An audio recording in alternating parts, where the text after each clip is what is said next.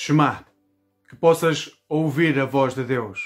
Hoje quero falar contigo sobre construção de falsos deuses. E para isso vamos usar o texto de Lucas, no capítulo 4, os versículos 3 e 4.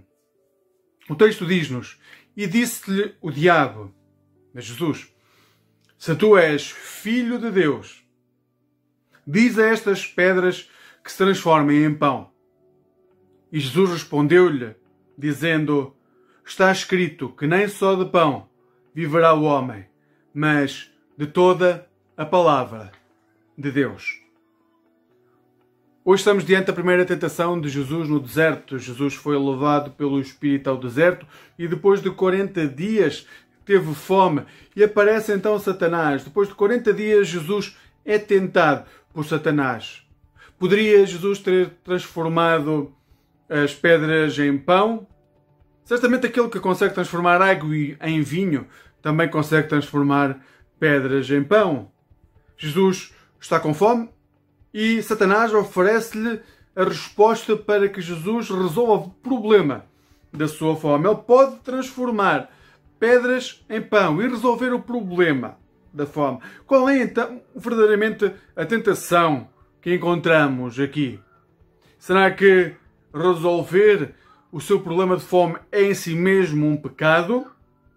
Bem, parte da tentação centra-se na possibilidade de Jesus obedecer a Satanás.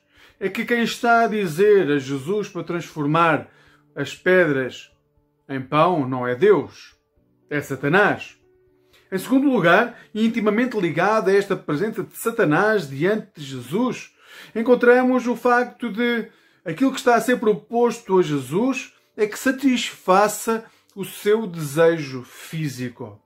Algo que precisamos de saber é que muitas vezes as nossas tentações centram-se nos nossos apetites pessoais, nos nossos prazeres, nos nossos uh, apetites corporais também e que, à partida, podem parecer inofensivos.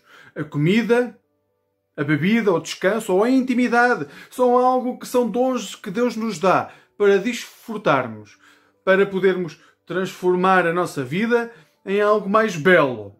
Mas eles também podem ser usados como uma forma de tentação. E quando pegamos eh, nesses eh, dons que Deus nos dá e os levamos ao extremo, nós podemos entrar naquilo que é a gula, a embriaguez, o vício ou a perversão sexual.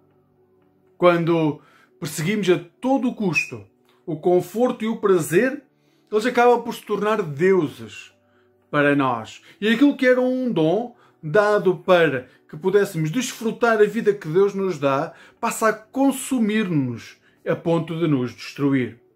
Não permitas que outra voz, que não a voz de Deus, dita a tua forma de viver e de alcançar os teus objetivos.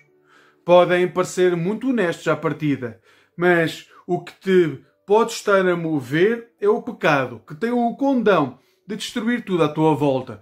Por isso, o que te exorto hoje é que, diante de qualquer decisão que tenhas de tomar, possas escutar a voz de Deus. Possas escutar aquilo que Ele tem para ti. Possas escutar a maravilhosa graça que Ele tem para dar à tua vida, a ti e àqueles que te rodeiam. Que Deus te guarde neste dia.